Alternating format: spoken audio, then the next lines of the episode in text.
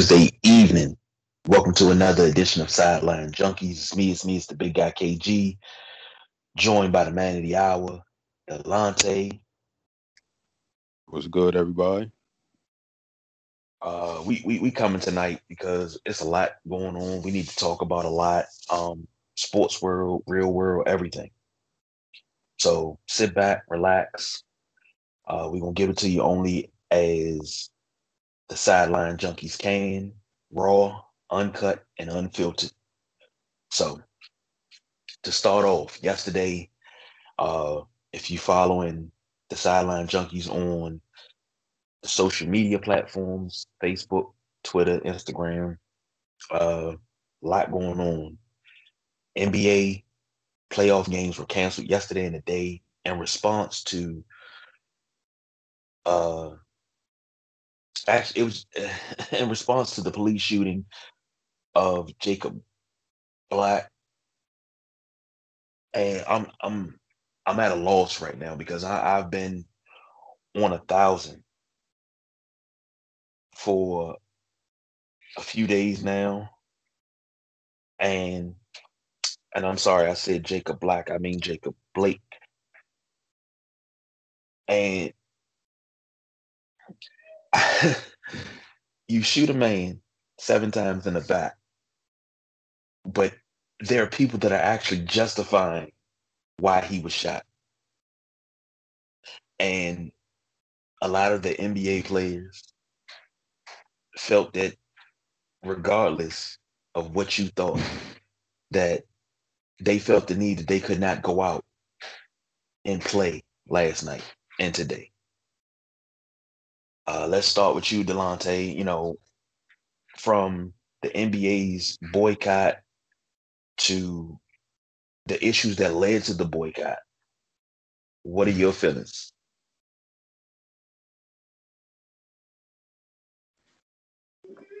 one second, Kevin. Delonte's on dad duty right now, so that's more thing. So, Anything. So my all right, so my, my bad. So my thing is this. Uh you know I'm saying? Like you you you would think that, you know, we learned, you know, after the George Floyd situation and, you know, rest in peace to George you know, George Floyd. Um, definitely, you know, in much respect to his family. But here we go again. You know what I'm saying? Here we go again. People trying to justify and know, look for loopholes. Like, nah, you know what I'm saying? No, no need to look for no loopholes. You know, this man was shot in front of his kids several times in the back. Thank goodness he survived. But you know, now he may not never walk. You know, he may never walk again. So it's like, you know, when is this really going to end? You know, you, you think after the George Floyd situation and everything that transpired afterwards, and now, you know, we back at ground zero with the Jacob situation. And then it's just like, you know, like when, you know, when, man, you know, the, the, the, you know, time for like talking is like done. It's like, you know, we're all frustrated. Like, you know, uh, people just, it's just, just frustrating, man. Very frustrating. Like, when is this really going to end? I agree with you wholeheartedly. It is uh, very frustrating. Um, as black men, which all of us here sideline junkies are, we are also fathers of sons. So this is that could have been one of us. That could be one of our kids. That could be one of our cousins, uncles, brothers, it could have been a family member. Now, I've heard people say, well, he was he was resisting and he was walking away from police. Well, if he wasn't being detained, you have a right to walk away if you're not being detained. Well, he had a knife. And everybody's taking his story that he had a knife in his hand and they're zooming in on the picture. Oh, he had a knife. If he had a knife, now I seen a video where a gentleman that was white had a knife and he didn't get shot seven times. They called for backup. They tased him. That didn't work. They wrestled him to the ground, but he never got shot. Then I want I hear every time a person of color is harmed, whether it be shot, beat, killed by law enforcement, the first thing everybody brings up is criminal past. They bring up uh, uh, the fact that, oh, that's just one tenth of 1%, Rudy Giuliani. What about black on black crime? That, that's what we always hear. And when, when, when people say that, you're justifying that it's okay for law enforcement to kill a black person because of well you you guys kill each other so why is it a problem you don't get outraged about that that's bullshit because we get outraged about that all the time all the time and living here in the nation's capital and every night every night whether it be southeast northeast northwest wherever it is in dc maryland virginia we hear about people getting killed and we like come on another one are we fucking serious that's how we feel. We are upset about that just as much. Just because you don't see it plastered on the TV don't mean we're not freaking pissed off. We're not upset. We are pissed. We are fed up.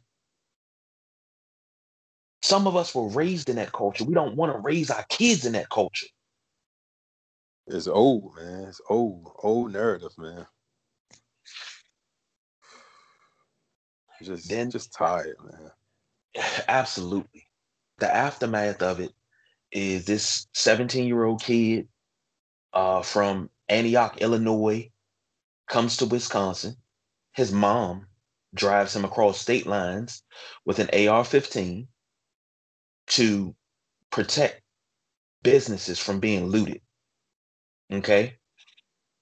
And you had people like Aubrey Huff, Brian Urlacher, and numerous other people of, of, of, of note, celebrities, whatever you want to call them, former athletes, praising this kid for what he did because it was quote unquote self defense. You murdered two people, maimed another man. When you shot him in the arm, he's going to lose his arm now. So, but you're praising him. Now, he shot someone they tried to disarm an active shooter and lost their lives. But well, he was protecting businesses. No, no, no, no, no. This is not the same uh, uh, uh, uh, city he lives in. If this was Antioch, Illinois, and he was out protecting businesses, I could see that. But this was Wisconsin. This was somewhere way away. he went there to hunt. And that's how I feel. That's how I'm going to oh, feel. Yeah. I, I just and but they're praising this kid as a patriot. That's not a patriot to me.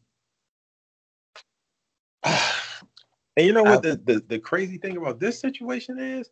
They they're like now I'm I'm seeing on social media, I'm seeing pictures. They were like earlier in the day before everything transpired he was getting graffiti off the wall. Man, what?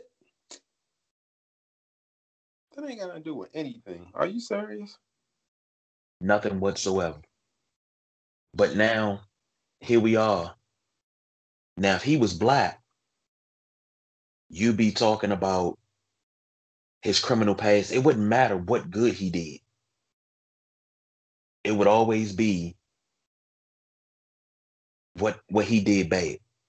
And that's exactly how they portray everything about people of color. You, you know, when they when George Floyd was murdered, because I'm gonna call it what it was, he was murdered.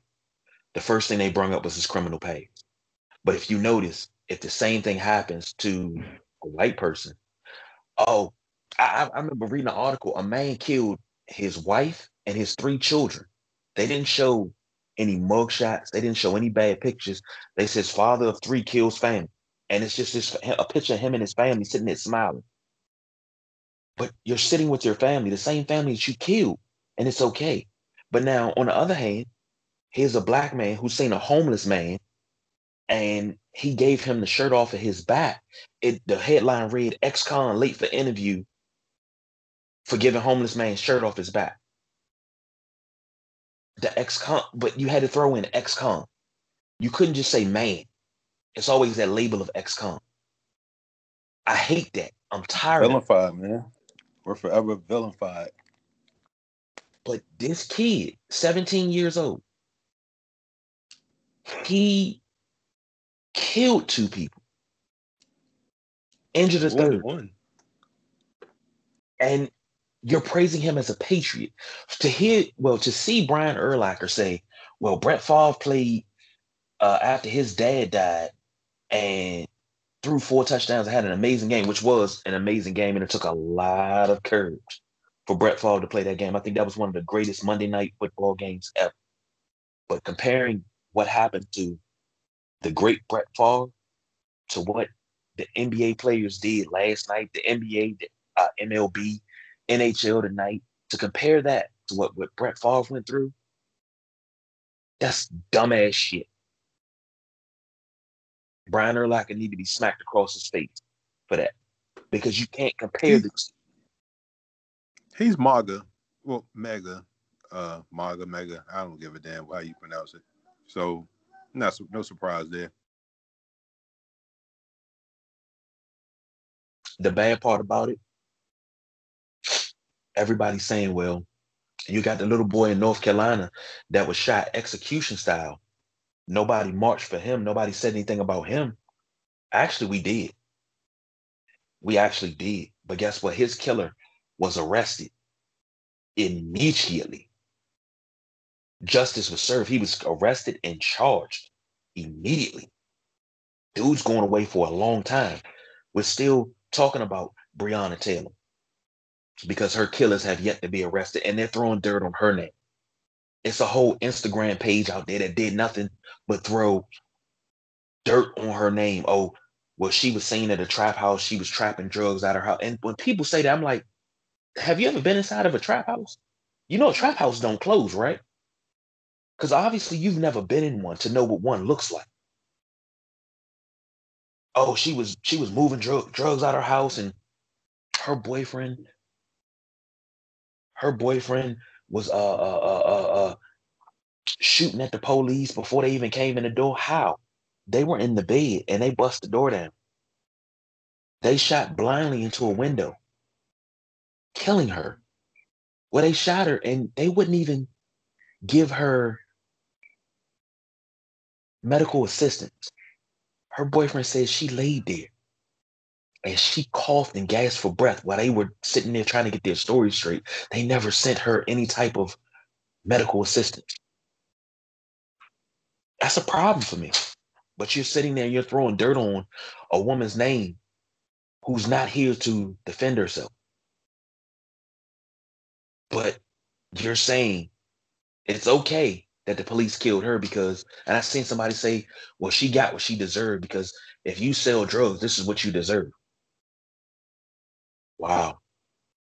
That's amazing. So it's okay for police to be judge, jury, and executioner to black people.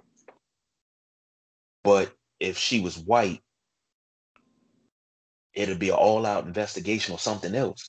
Like I don't I don't like the way it's two sides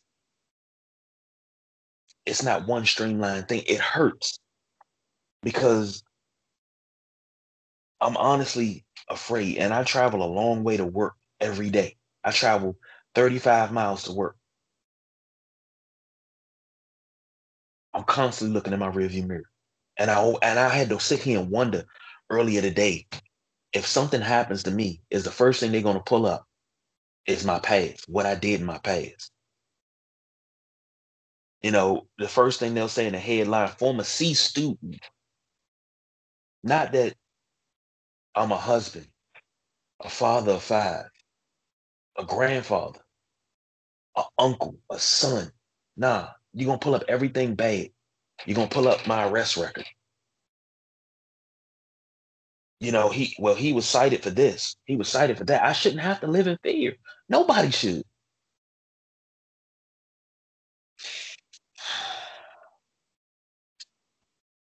I'm just I know we we supposed to be talking sports, but this is time to take a moment out and, and, talk about something that's affecting the sports world, our world. It's affecting everything. And what's crazy is this is really and truly old news because it's been going on for a long time.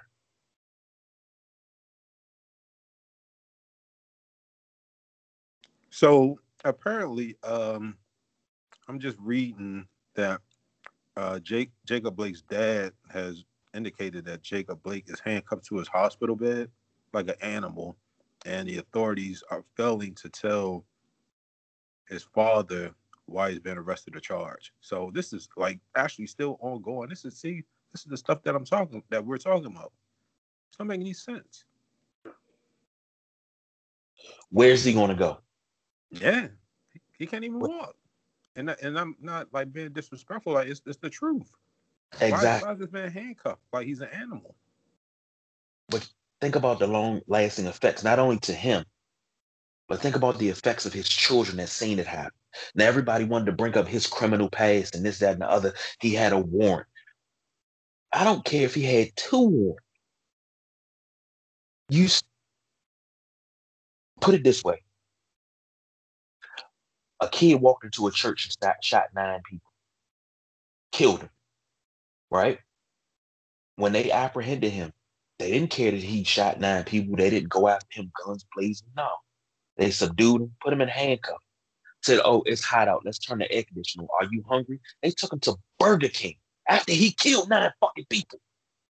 This is what we mean.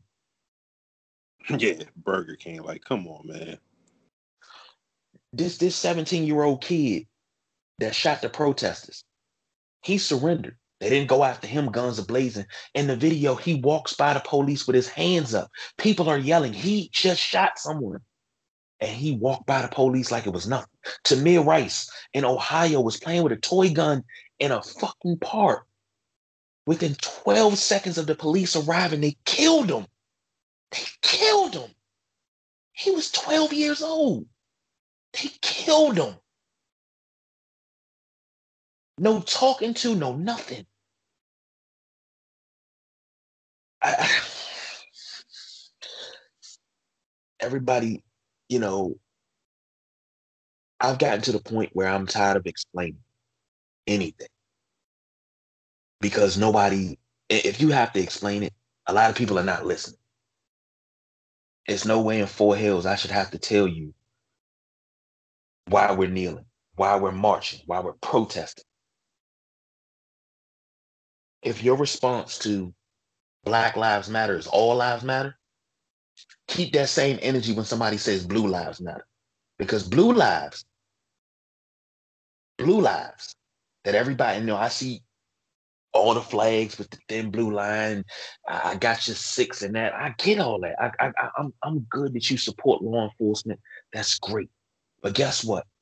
When you say blue lives matter as a response to Black Lives Matter, you're saying that an occupation is more important than my life. I didn't say, Mama, make me black when I'm born.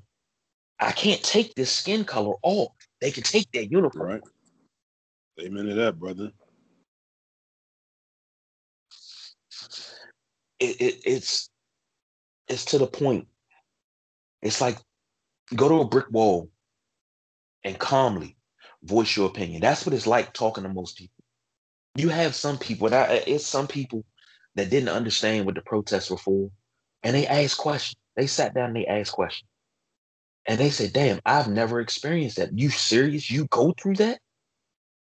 You got people to say, oh, if you just comply, everything will be okay. Sometimes compliance will get you shot. If it doesn't get you shot, it gets your ass whooped. They'll beat the shit out of you, got you handcuffed down the ground, and then are beating you, telling you to stop resisting. And you're like, I'm not resisting. You're beating my ass. Let, let me say something. I think I told this story here before, but I'll tell it again. I was 21 years old. I walked out of my home. Actually, no, Was I, yeah, I was 21. Get no 22. I was 22 because I was a new father, and I walked out of I walked out of my home, walked down the, the sidewalk. It was two sidewalks. It was a sidewalk close to the street, sidewalk close to my apartment building. I had my book bag on my back, my CDs under my arm, and I was walking up to the store to go to the bus stop.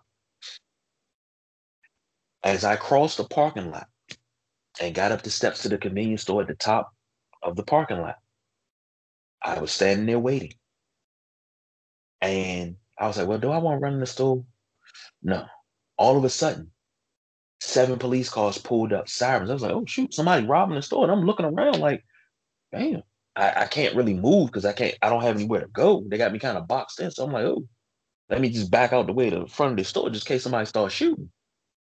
All of a sudden, I got eight guns on me. And I'm being searched. They're searching my bag, my CD case, my pockets. They want to know who I am. Where did I steal a car from? I'm like, what car did I steal? And they pointed to a car that was sitting in front of my apartment building. They said, We've been watching that car all night into this moon, and you walked past that car. We've seen you get out of it. I said, No, you seen me walk out of my home. If I stole a car, why would I be out here at the bus stop catching the bus to work if I stole a car. Well, the description we were given was a gentleman with blue pants, a gray jacket. I said, Well, did he have on a red shirt? Now my jacket's wide open. Well, we didn't get the shirt description. But I fit the description because I had on blue jeans and a gray jacket. So that was called so because you were black. Uh, it was probably because of that too. Oh yeah. But that was cause for them to pull out nine guns. And I mean, they kept them trained on me. And I'm sitting there like, all this because I walked out of my home. And mind you, the car had been sitting there for three days because we all, and everybody, all my neighbors had been wondering whose car it was. And then we all was like, well, somebody must have broke down and they'll be back to get their car. It had been sitting there for three days. I never got within arm's length of the car. I was maybe 200 feet away from the car the whole time. Never got close to it. Never. But I was accused of stealing. It.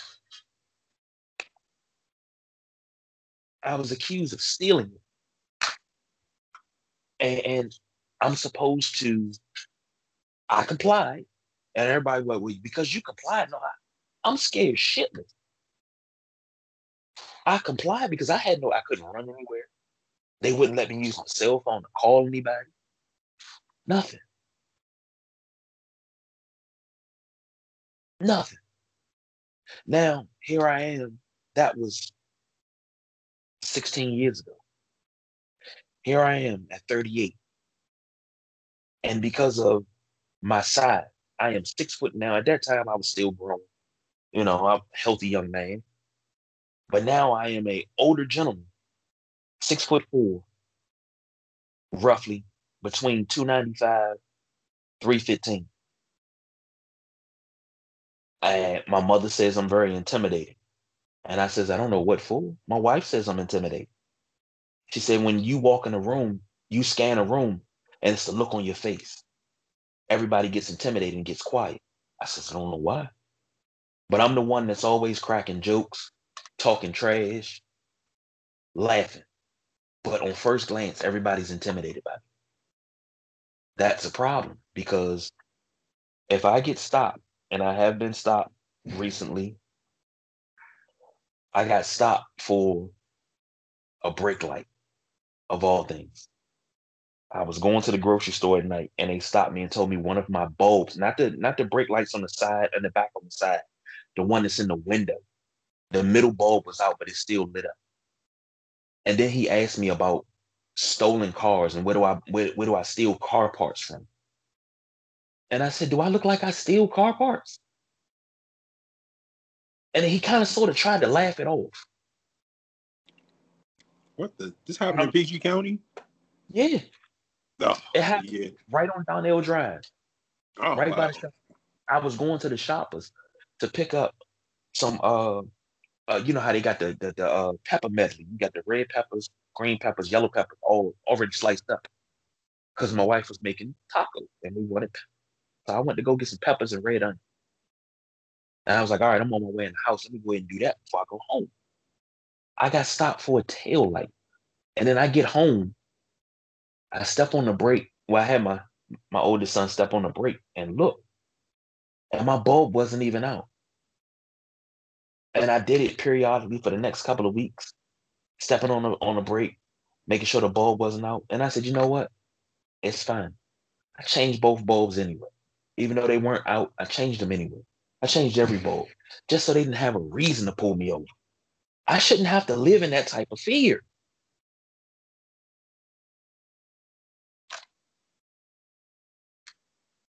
But let these folks tell it. We're supposed to be compliant. If you don't, if you didn't do anything, you shouldn't be afraid. I haven't done anything in years. I I'm, I'm one of the most model citizens you'll find. I fly below the radar. I don't smoke. I don't drink. I don't party. Mostly everybody I hang around with don't smoke and don't drink. And the people that I do hang around with that smoke, they smoke cigarettes or cigars. And if they drink, they're sociable drinkers. They're not, you know, drink a whole case of beer and fall down drunk and sleep outside drunk, you know, drinkers. But this is the fear that we live in. And what Doc Rivers said day before yesterday how can we keep loving a country that doesn't love us back? That stuck with me. It absolutely stuck That's with me. real. That's real. I've heard people say, you know, you guys hold on to the past too much. You know, what happened to your ancestors? And I always say, my ancestors. You mean my mother? My mother's 60, what's this? My mother's 64. My, my both my parents are 64. And you mean what happened to my mother? What happened to my grandparents? What happened to my aunts, my uncles? That's what you mean? My ancestors? No. And I, I tell BJ this all the time. I said it's crazy. Most people got to go back three, four generations to talk about slavery. I only have to go back one, and that's my great grandfather, born a slave. Everybody say, well, slavery ended in 1865. I said, that's what they tell you in books. I got a first-hand account that it did not.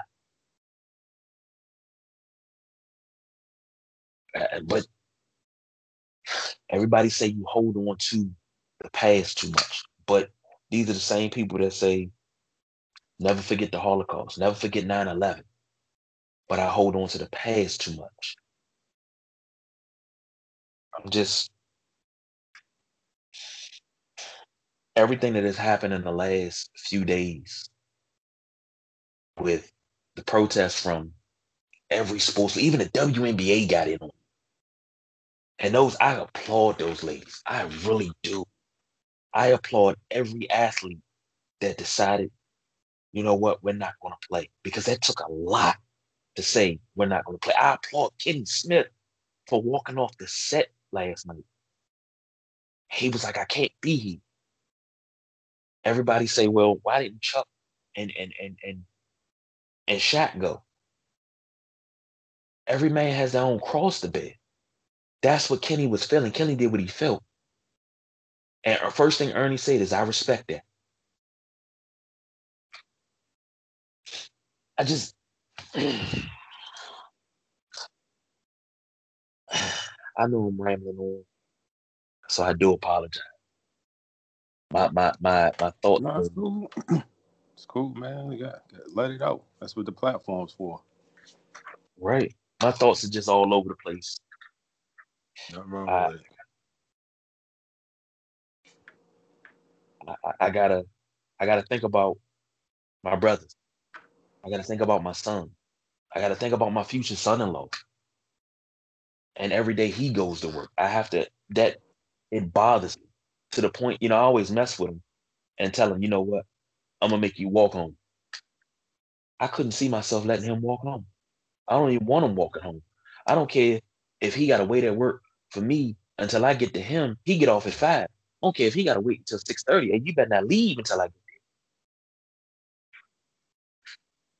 Because I'm not having you walk anywhere, not alone.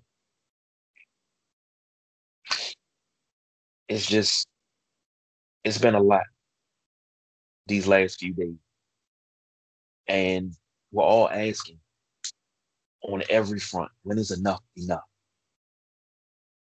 We have a sitting president, and I'm not even sure he's even said anything about the situation because I haven't seen any comments from him. I haven't seen any action plans, anything. I mean, you have armed militias coming into a little city. Any other city, if they were black militias, he would have sent the they would have activated the National Guard. They would have sent troops in to protect the city. Nothing. And sometimes silence is very, very loud. yeah. Now, I understand he's on the campaign trail trying to get elected to four more years. But Slim, your country, our country, is burning right now. Our country is hurting. All the stuff that you did in the past, the, the divisive things you've done to split this country in half, before you leave off, your best bet is to mend that. At least try to start the mend. But I, I, I know I'm talking on deaf ears because he's not going to do it. Everybody's so focused on everything else. But, you know, you want to talk about the violence in Chicago and the violence in Detroit and all these minority cities. But a lot of that violence, a lot of it, you think it's the gang that are doing. It's really not. Well, it is a gang, but it's not the gang you think of. Once upon a time, Chicago, every gang in Chicago all came together and decided to protect their neighborhood, protect each other and their neighborhood. Crime was down, but the government was upset about it because Fred Hampton was making things happen in Chicago. And what did they do? They killed him. But they don't talk about that. They don't talk about how police and the government conspired to drop a bomb on a, a Philadelphia city block. They don't talk about that. They don't talk about Tulsa, Oklahoma, Black Wall Street. They don't talk about uh, uh, Seneca Park, which was a where, where Central Park sits now, which was all former slaves and their homes, how they moved them off their land to make a park. They don't talk about that. They don't talk about the Black Wall Street in North Carolina that was burned to the ground. This is things that are not talked about. This is nothing new. Everybody say, well, what does looting and violence do? It got everybody's attention. I'm not saying it's right, but it got it got the attention. Because marching, vote, nobody wants to listen to. Then when you start to see things go down, up and just rolled across TV, President Trump considers the NBA a political org- organization. Okay, I guess he did say something, so I take that back. But the looting, a lot of during the George Floyd protest, a lot of the looting and violence that you saw was not from Black Lives Matter. It was not from anybody that was marching for Black Lives Matter. And they got it on video. But if you notice, once video evidence proved that it wasn't Black Lives Matter, all the talk about the looting went down. And then the looting itself, it decreased. It was all but gone. But nobody talks about that. So I think we should take a break. Come on back. Um, we're gonna come back. Um, stay right here at home, talk a little Washington football because uh, you have not been paying attention to the news. It's a lot going on here too. Uh, just uh, when I say heavy, it's been super heavy. these past two days. So stay tuned. Like Saturday Night Live? Uh, oh, yes, indeed.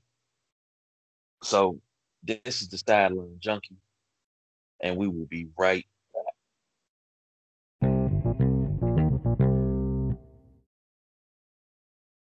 And just like that, we are back.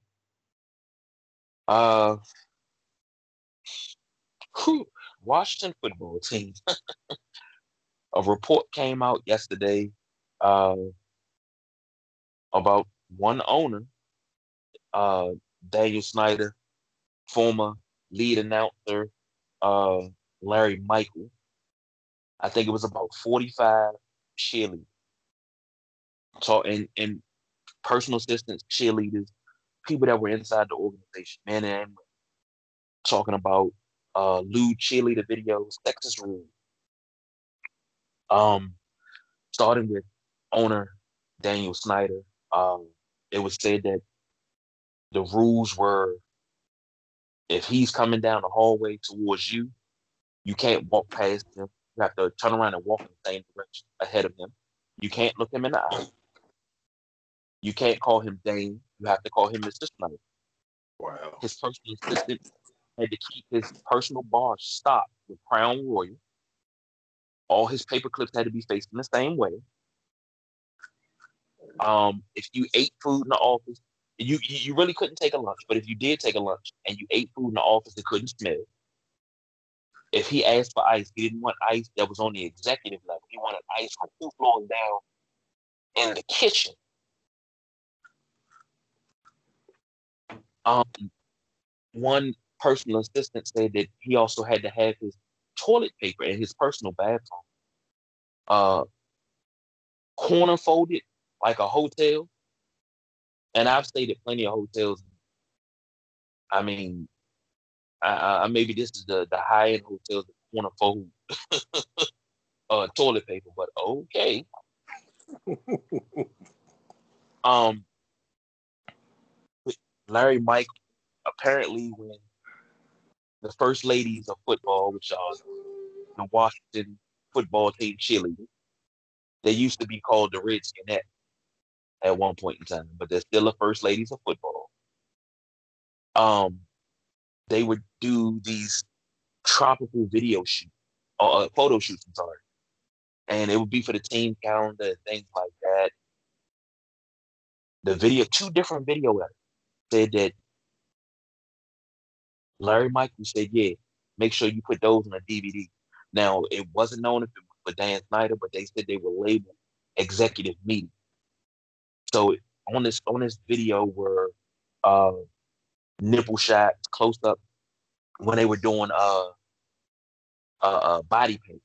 It was close ups of the crotch area, things like that. You know, the blooper reels when the ladies turn the wrong way, you know, nipples would pop out and things like that. And They had to readjust. That, that's what the video was. Is what they're saying. Um, as you know, Larry Michael, 16 years is the voice of the Redskins because they were the Redskins. Now. Then, um, he stepped down and retired abruptly, shocking everyone. And a lot came out about him. Uh, a lot has came out about Jay Gruden, and uh, they said that Kapri Bibbs, who used to play here, and we wondered off the air, uh, myself and DJ, why did Kapri Bibbs not get as much playing time when he was here at one point? Because he had came back off an injury and they didn't, they wouldn't. You know, Gruden wouldn't play him. Come to find out, him and Gruden was banging the same chicken all. Wow. You know, of course, a family man. Exactly. And of course, you already know that Gruden, uh, Gruden ran a, a a very lax ship because one thing I know for sure, and two things for certain. Ron Rivera, Ron Rivera, Mike Shanahan, Joe Gibbs, uh, Marty Schottenheimer. You're not gonna walk up to them going practice, stand next to them and talk to them and pinch them on the nipple like it's all fun and games. I'm not your friend. We here to work. And that right there, when I seen that video, I knew for sure he did not have control of this organization like he should have. And think that I stood on the table and I I, I thought that this hiring of, of Jay Groot was so good because I was such a fan of his as an arena league coach. I was a fan of his as an arena league player. And I was like, you know, it, it didn't matter that he was John's brother. It only mattered that he used to play with the Orlando Predators. That was all that mattered to me. So knowing that and this whole organization was a shit show and has been a shit so we've been a laughing stock of the league for quite some time in consecutive years. It's hurt with everything that came out. Now, when all this stuff came out, I'm sure Delonte, I'm sure you heard everything. And then you know, I tried to catch up and keep up with every, you know, everything, trying to send everything. What were your thoughts when you first heard? Um, it's it's just like it's it's, it's like a game of power, you know. It's like a game of power because you got former players, just, you know, speaking out. um, you know, speaking out about the former coach. Uh, you got people that's quitting. You got minority owners who are trying to uh, get the majority owner to sell, it's it's a lot. Did not to mention your head coach you just hired. You know, he has I, I forgot what, what type of cancer he has. I, I think it's it's treatable. Yeah, and, and it's and it's treatable because they caught it extremely early. Thank God for that. But it's a lot, man. It sounded like he was running like I don't know, like some sort of like uh bootleg uh, Playboy Asylum. So, I. I mean, I, from what I saw on Twitter, there's a uh, independent investigation going on. So, mm, I'm not sure what they're gonna find. But I, then I heard that um, some of the Redskins um, cheerleaders, the first ladies, they were, you know, a little, a little more friendlier than than than meets the eye. If you catch my drift. Yeah, apparently, in one instance, owner Daniel Snyder said to one particular cheerleader, uh, "Won't you go meet my friend at this hotel room so he can get to know you better?" Um, I don't I think that's question. I got a question. I, I wonder if, if, they were paid, if they were compensated for this quote unquote extra uh, community outreach work. you know what? Only time now, from what I know about cheerleaders around the NFL, they're hired by the team. They're only paid for game day. So what they do for their practice, and they get paid for the appearance. Like let's say you got 19 cheerleaders. You got the, the head cheerleader, and then you got 18 ladies underneath her. If nine go to such and such event at this hospital, and nine go to that hospital, they get paid for their for them showing up. They don't get paid by the team. So that I do know. Now all the extra stuff, if they got paid to be, you know, extra friendly so they could, you know, help him carry a little sway, that that that would be uh mm, how you say uh pandering, pimping, prostitution. So anytime that they were say they said that they went to was it Costa Rica or Puerto Rico for a shoot and they wanted them to engage with clients and told them they, they took their passports so they couldn't leave. So they forced them. Now that was from the first report. They forced them to engage these these clients out of the country. That's a problem for me. And if 45 women or 45 people are saying the same thing, come on now. Come on. It's got to be a lot of truth.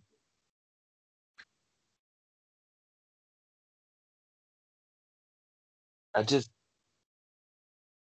I don't know what took so long for it to come out, but I, I and I heard some of these ladies sign had to sign a non-disclosure agreement, so they couldn't talk about. It. But it's people that are naming names, uh, like um, they said, uh, was it Santos who was fired for non-football related activities, and it came out that he was sexually harassing the girls in the office, and it's only one person that worked HR at the park and he told the young lady that either you avoid him or you quit. That's the only way you know you can you can deal with it. She quit. She quit. You're not going to tell me that it's okay to in a workplace to have a very uncomfortable workspace. And it, it's, you know, pretty much catering towards the males. So the women are uncomfortable, or, you know, it's basically just fall in line, or you can leave. You know, telling the women that I, I think it was in sales or marketing when they were meeting with their client, they couldn't walk downstairs past the locker room at the park. They had to walk outside and walk around the building. I get that. I really do because you don't want to. You don't want that fraternization with the players and the ladies the altar. I get that, but if it's gonna happen, it's gonna happen. But I, I get that. I get the the whole not wanting the ladies to go down by the locker room and things like that because a lot of things can happen. So I do understand, oh, yeah. but what I don't understand is making their workspace uncomfortable. I don't get it. Now, I'm not saying everybody's supposed to be a saint and this, that, and the other, because everybody's not a saint. And you do have times at work where people get close and y'all have a little too much fun and shouldn't be had in the workplace. Been at plenty of jobs like that, you know, messing around, you know, you saying stuff, but nobody took it the wrong way, and nobody got upset about it because y'all work so close together. It's just y'all thing. Once it becomes uncomfortable for somebody, that's when all of that has to be rectified. Because you're making someone uncomfortable. But apparently, this place uh, that is Washington that you know has a damn good culture really didn't have a damn good culture at all. As a fan, I am disgusted, upset. I'm just, I'm hurt, man. And then to hear people make jokes, especially Cowboy fans, you know, oh, don't yeah. man, you you don't understand a half of don't let Danny go. Keep it keep it like that because that way we can still beat beat you know, we can still beat y'all. But on the other hand, I could say the same thing about Dallas. Because Dallas, after what happened with Earl Thomas, him and his brother and the whole threesome with the chick, then he punched a teammate in the face, got released by the Ravens. They say the Cowboys are gonna pick him up before it's all said and done. Now this dude got legal issue. You know, he has problems. He, you know, he had problems with his wife. He fought a teammate, got released. But y'all gonna pick him up, and it's okay. But it wouldn't be the first time. And I think I said this over the summer. The the thing what what uh we talking about Earl, correct? Yes. Yeah, so the thing with Earl, as I as I call him at work, um, there was always some sort of like mutual interest between Earl and the Cowboys. Um, of course, I think he he tried to reach out to Jason Garrett. Everyone saw it after the Seahawks played the Cowboys. Um, and you know, people wondered about their conversation. Then he's actually alluded to the fact of playing for Dallas because I believe that's where he's from. But you know, it's I'm not surprised that the Cowboys would pick him up. Um, of course, if not them, it'll be the Raiders. They'll pick up some trouble players. Them two franchises right there, the Cowboys and the Raiders. It's funny you say that because what did the Raiders? What was the Raiders always known for in the seventies and eighties? The land of the cast-offs. Yep. They picked up Randy Moss when he he took off when he was like really taking off plays. Mm-hmm. I, I mean, I mean, a lot of people people remember, but some will forget that Randy Moss, yes, was a Oakland Raider at one point in his career. Tennessee Titan. Yeah, Tennessee Titan. Uh, he didn't want to be there. Yeah. yeah the second Minnesota stint, I think it, he wanted to be there, but I think he, you know, wished he was still in New England. He was dominant in New England. He was rejuvenated there. Yeah. He was he was rookie season Randy Moss in New England. Mm-hmm. All they needed was one more. If they had another dominant receiver, then I think they could have went nineteen and 0. I mean, I don't mean like dominant, like Randy Moss down. I mean somebody that, oh yeah, you want double Randy? This person right here can hurt you too. So, just a thought. Um,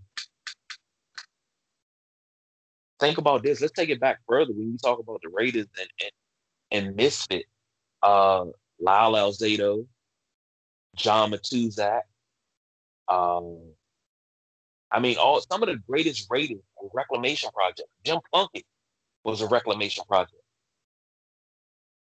Nobody thought he he he was a draft buck. Being uh you know, from the area. I think he was drafted number four. I forget where he was drafted at, but he was drafted in the first round, looking to be the savior of New England. Then they shipped him to San Fran, and he wound up going to the Raiders as a backup to Dan Pastorini. When Pastorini goes down, he leads the Super Bowl. He has two Super Bowl rings as a starter. He was a reclamation project. Most people don't know that.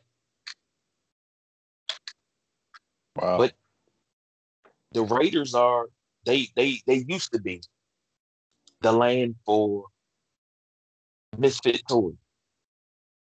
Because it seemed like when you played with the Raiders, and Gene Upshaw said it on I forget what I think it was uh, the 80s Raiders. Uh, uh, uh, 1980 uh, Raiders American. He said it. He said, you know, once you stop in Oakland, because they were still in Oakland at the time, ain't too many more stops after this. This is, you know, sometimes the end of the line. Ain't too many stops after. Pretty much.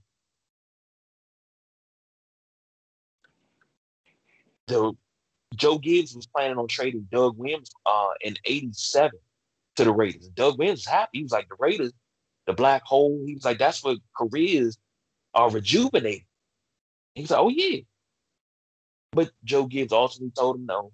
He said, somehow, someway, I know down the line you're gonna win this thing for me. What the Redskins doing '87, they won a championship with Doug Williams. So I, I get all of that, but I'm just not. I'm not following. I didn't like when the Cowboys signed uh, Greg Hardy. This man threw his girlfriend on a bed full of guns, and y'all signed him like it was nothing. Hmm far that how far that got him? Not very far, at all. At all. I mean, you got players that have off the field issues, but as you can see here in DC, Cody Latimer got released with because he was arrested and charged with three felonies and two misdemeanors in May. Released. He was on the uh on the commissioner's list. He got released earlier this week. Derrius Guice released immediate. And I I I, I fought for him not to be released so fast because I was like the details haven't even came out yet. And maybe I think about a week later, all the details came out. I was like, they must have known all this. I was more hurt. Than, you know, I was like, well, they don't know what's going on. He had to turn himself in and this, that, and other. But apparently, they knew more than what was being told across the news. So, and that's the signal of the culture change here. Um, a lot of people don't like the hiring of the minority. Not, you know, I think it's a, a token thing. Right. You know, you, you had uh, Jason Wright, first black NFL president. Well, first black team president in the NFL. Let me put it that. You had uh, Julie Donald, great hire because I like Julie. Um, you had Ron Rivera, who is, I believe, a Hispanic and Native American descent. Somebody said on the radio today, this is the time that if Danny gets up out of town, this is the time. And this is the the, the, the era that this team needs a black owner. And I thought about it. And I said, man, it'd be crazy to get a new owner right now. And we get to develop a land deal, hopefully on the site of RFK, which I've been lobbying for since we've started this podcast. And able to move back to DC. That's that's my dream. Man. That is my dream to move back to DC, but I want to move back to the RFK site. I don't want to move anywhere else but the RFK site. I want that land to be redeveloped, a bigger stadium, and a then pink dog, man. Yeah, but no, I want you got to take that stadium down to bare bone because yeah. I think that's fifty four thousand. So you got enough room to expand, and you take and you expand. Like we went uh during the spring. No, was it the spring of it? Was it last year? No, it was last year. I think. Yeah, last. It was last year when me and BJ. Yeah, last year. Yeah, and we walked. We walked around the outside the stadium. We got. We could look in, and I'm not even lying. The power that you can feel from that building is still there. Like I, I, I got goosebumps getting close to it because it was the first time I had ever been close to RFK. I got to touch the plaques that were outside, the plaques that were on the wall and the, on the outside by the concession stand. I got to touch those things. And I just, oh man, it was a surreal moment. Like I didn't want to leave, but it started raining. That's the only reason why we left. But the power that that land holds, I say, go back home. You know, but all that's in due time. Uh, quickly before we leave, your opinion. Does Daniel Snyder sell his team, tuck his tail, and you know, leave out of out of uh the spotlight, or does he continue on as owner of the Washington football team? I think if he's not forced, then he's he gonna stay. And I think as long as he stays, the franchise is gonna be kind of like in this flux, like state. So I, I think you know the the minority owners should definitely hope that he you know relinquish his his shares of the franchise so we can get back to uh winning football here in the area. But I, but to answer your question, I think they're gonna have to like really force him, like they forced uh homeboy from the Clippers to sell um the team. I agree and his name has been coming up an awful lot, and they're saying that this may be the event to do that because uh, with this um, excuse me, uh, this uh, independent investigation, they say it's a lot. It's a lot being found out, and it may be enough for him to sell. And a lot of people are saying this is just a smear campaign. So Jeff Bezos who's the first person in history to have a net worth exceeding two hundred billion dollars.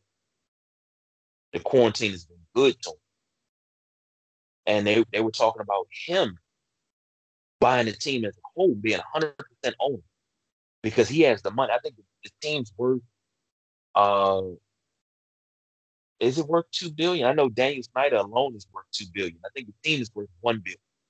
So Jeff Bezos got enough to buy his team. Now remember, Snyder bought the team for 800 million, and that was a record. I think when uh, Steve Ballmer bought the Clippers, broke that record, and or it may have been broken before that, but the amount of money this team is worth, and then you're talking about Jeff Bezos being the owner, and what Amazon is doing and what they're brand, they're getting ready to branch off into health. And they said, imagine him being the league. It's going to benefit every owner of the league. So I would think that every owner of the league is like, yeah, we can get Bezos. Let's do that because we can possibly triple our franchise's worth. So keep an eye on, on because if I'm not mistaken, Jeff Bezos already owned Washington Post. so he has a, a, a, tie to the area. And Washington Post was the one that released this story. You see where I'm going? Most definitely. So let's keep an eye on it. Uh, last but not least, before we get out of here, I got a question for you, real quick, rapid fire. Uh, and the question is, are you going to keep him or are you going to let him walk? First and foremost, the Nationals going to have the shortest reign as World Series champions. Uh, probably ever. They last time I checked, they were 11 and 17. Not sure if they played tonight, but uh, Stephen Strasburg out for the season now. Uh, are you done with Strasburg, or are you ready to let him? I mean, are you gonna keep him and, and keep working with him? No, keep him. Keep him. He he's had w- more good seasons than he has bad seasons. I think uh, with you know COVID nineteen and you know the the unrest of the social inju- injustice this this year, uh, and I, dare I say, I mean, then, well, not dare I say, but I think Kobe's passing it it really threw like the the world off. Really, I'm I'm I'm being like serious right now. I think you know, the Nats, they probably just, you know, like, all right, 60 game season, we just gonna phone it in. They basically just, you know, they just phoning it in. And it's good that, you know, Strauss, you know, he he um gets that surgery. So when we come back next season, um, it's a good chance that uh, you know, Rona will be contained by next season and won't be so many face masks and you know, we kind of get back to, you know, normal living um, they can concentrate on you know reclaiming their their crown next season.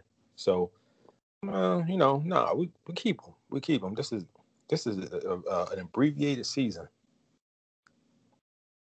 The okay. asterisk season. I agree with you there. All right. Secondly, uh, Caps got eliminated by Trotzy and the Islanders. Uh, are you keeping Holtbeast, Braden Holtby, who uh, hasn't been himself. He wasn't himself last season. He wasn't really himself most of this season. Are you keeping hope?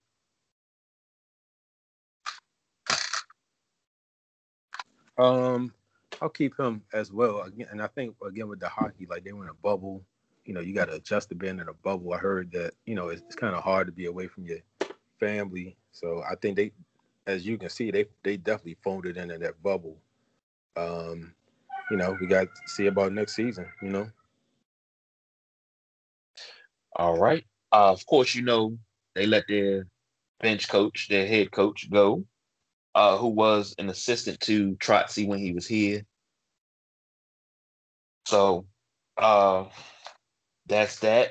Um, we'll see who they get next. So that's it for us at Sideline Junkies. Always remember, check us out on uh, social media, Facebook, Sideline Junkies Colon Podcast, Instagram and Twitter, Sideline Junkies. Send us a message, Sideline Junkies 24 7 at gmail.com. We always respond.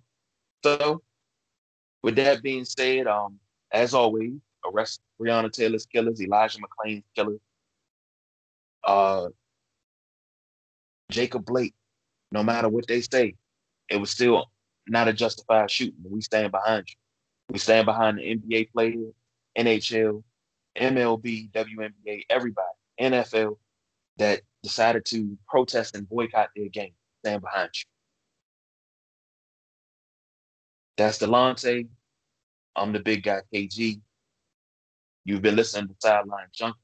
We out of here. Peace.